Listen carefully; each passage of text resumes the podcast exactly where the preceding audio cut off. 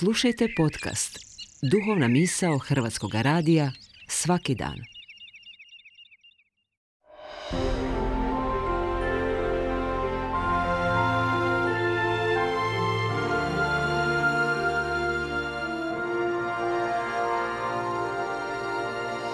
Duhovna misao. Urednica je Blaženka Jančić.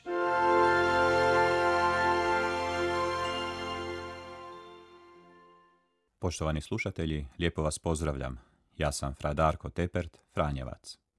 U Matejevu evanđelju Isus uspoređuje kraljevstvo nebesko sa situacijom u kojoj vinogradar traži najamnike za rad u svome vinogradu, pa neke zaposli rano ujutro, neke oko devet, neke oko podne, a neke oko tri popodne.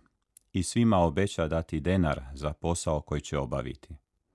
Na koncu zaposli neke i u pet popodne. To znači da su mogli raditi tek sat ili dva prije nego što počne padati mrak. I njima na kraju da denar za njihov rad. Denar je bio srebrni novac koji je čini se bio i uobičajena dnevna plaća za težački rad. Na kraju dana, kad je trebalo platiti najamnike, vinogradar svima daje po denar. Oni koji su radili od rana jutra Pobunili su se što su i oni posljednji koji su došli u pet popodne dobili jednaku plaću. Isusove riječi naravno ne govore ovdje o pravednosti u poljoprivredi i gospodarstvu, nego o odnosu koji Bog ima prema čovjeku i o načinu kako čovjek treba promatrati Božje djelovanje. Mi smo u našoj zapadnjačkoj kulturi duboko obilježeni grčko-rimskim pogledom na svijet. Pojam pravednosti u sebi nosi značajke rimskog pojma equitas, koji pak označava jednakost.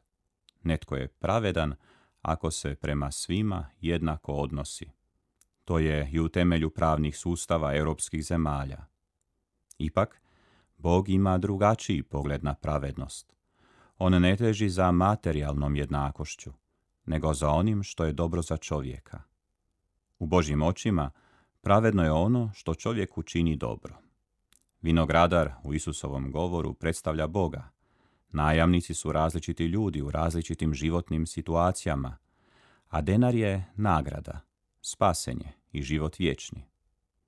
Prema Isusu, čovjek može doći iz različitih životnih situacija, u različitim životnim razdobljima, no važno je da prihvati Božji poziv – kao što su učinili i radnici koji su došli u pet popodne.